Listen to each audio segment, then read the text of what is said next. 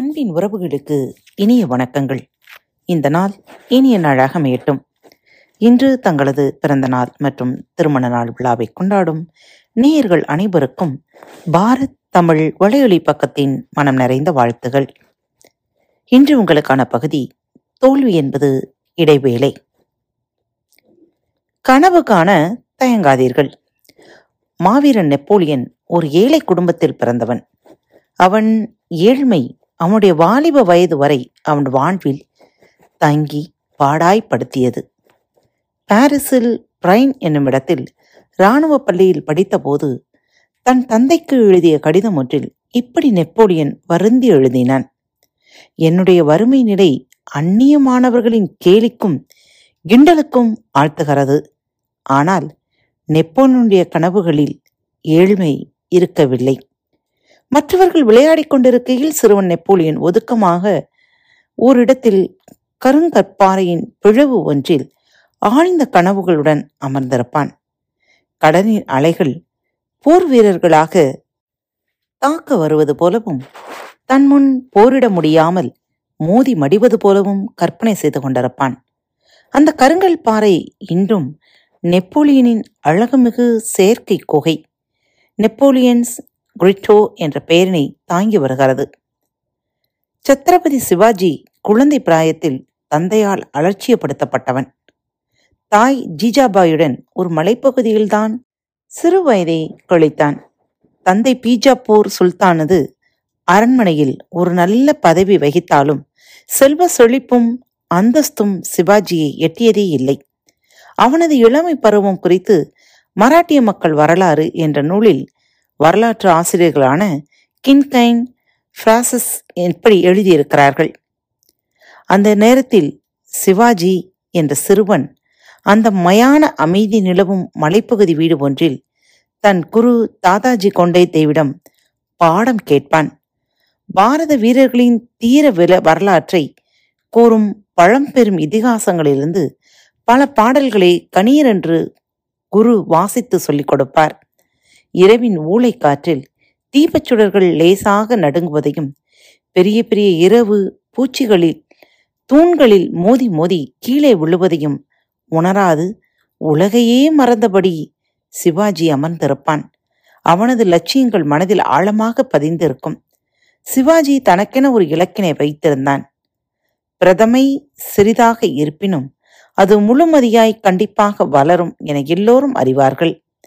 இது சிவாஜிக்கே பொருந்தும். சிவாஜியின் வெற்றி கதையை சத்ரபதி என்ற பெயரில் எழுநூறுக்கும் மேற்பட்ட பக்கங்களில் நாவலாக எழுதியுள்ளார்கள்.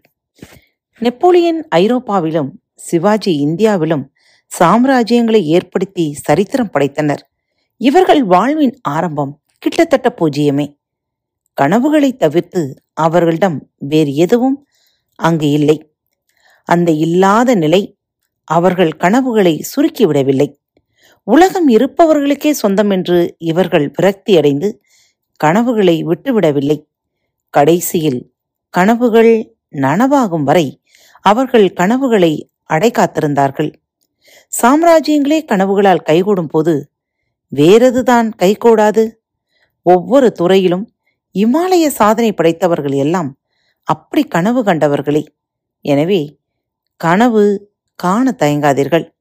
ஒரு விதை ஒரு காட்டையே உருவாக்கும். அந்த விதை வீரியமுள்ளதாக இருந்தால் உங்கள் கனவுகளும் விதைகள்தான். அவை வீரியமுள்ளதாக இருந்தால் அவை உங்கள் எண்ணப்படியே கச்சிதமாக அமையாமல் இருப்பதில்லை. இப்படியானால் எவ்வளவு நன்றாக இருக்கும் என்று கற்பனை செய்து பெருமூச்சு விட்டால் அந்த கற்பனை கனவு கற்பனையாகவே இருக்கும். ஒரு நாள் பெரிய நடிகனாகணும் கனவு. மறுநாள் பிரபலமான பாடகனாகணும் கனவு.